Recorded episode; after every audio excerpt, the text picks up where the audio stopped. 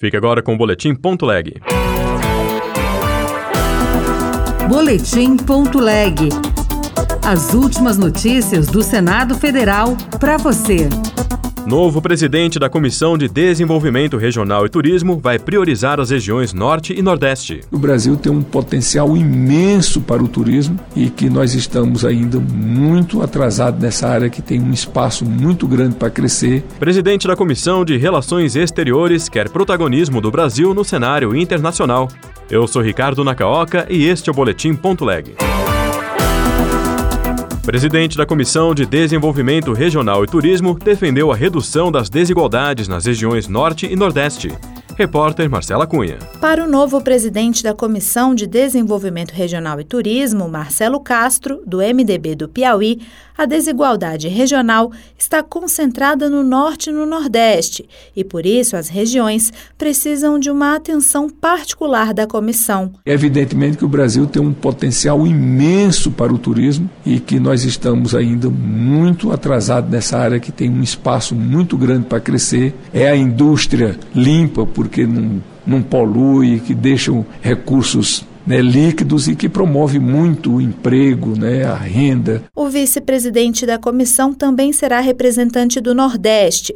O senador Cid Gomes, do PDT do Ceará, lembrou do intenso desenvolvimento do Centro-Oeste nos últimos 30 anos, principalmente em função da agricultura e da pecuária. O desafio permanece cada vez mais forte, diria assim, para o Nordeste e para o Norte brasileiro. O Norte, por um conjunto de características, preservação da Amazônia, mas o Nordeste é o grande centro. Porque os números mostram claramente a renda per capita do nordestino é menos da metade da renda per capita do brasileiro. A Comissão de Desenvolvimento Regional é composta por 17 titulares e 17 suplentes. Novo presidente da Comissão de Relações Exteriores e Defesa Nacional defende que o Brasil retome protagonismo na agenda internacional. Repórter Rodrigo Rezende. O senador Renan Calheiros, do MDB de Alagoas, foi eleito para comandar a Comissão de Relações Exteriores e Defesa Nacional pelos próximos dois anos. Para ele, é o momento de o Brasil retomar o protagonismo na agenda internacional. Renan avalia que o colegiado terá um papel importante nesse aspecto. Uma comissão importante, fundamental, que tem como propósito fundamental, eh, enquanto nós estivermos à frente da sua condução, a reconstrução, o resgate, a restauração do papel que o Brasil sempre exerceu nas relações internacionais, fazendo com que o país volte a ser exemplo eh, de soberania, eh, de independência, de liberdade, de defesa da democracia. Esse é o desafio para todos nós. A definição do vice-presidente da comissão acontecerá nas próximas reuniões da CRE. A comissão tem 19 integrantes titulares e se reúne geralmente às quintas-feiras. Presidente da Comissão de Assuntos Sociais vai priorizar o SUS e as áreas de assistência social, trabalho e previdência. Reportagem de Yara Farias Borges.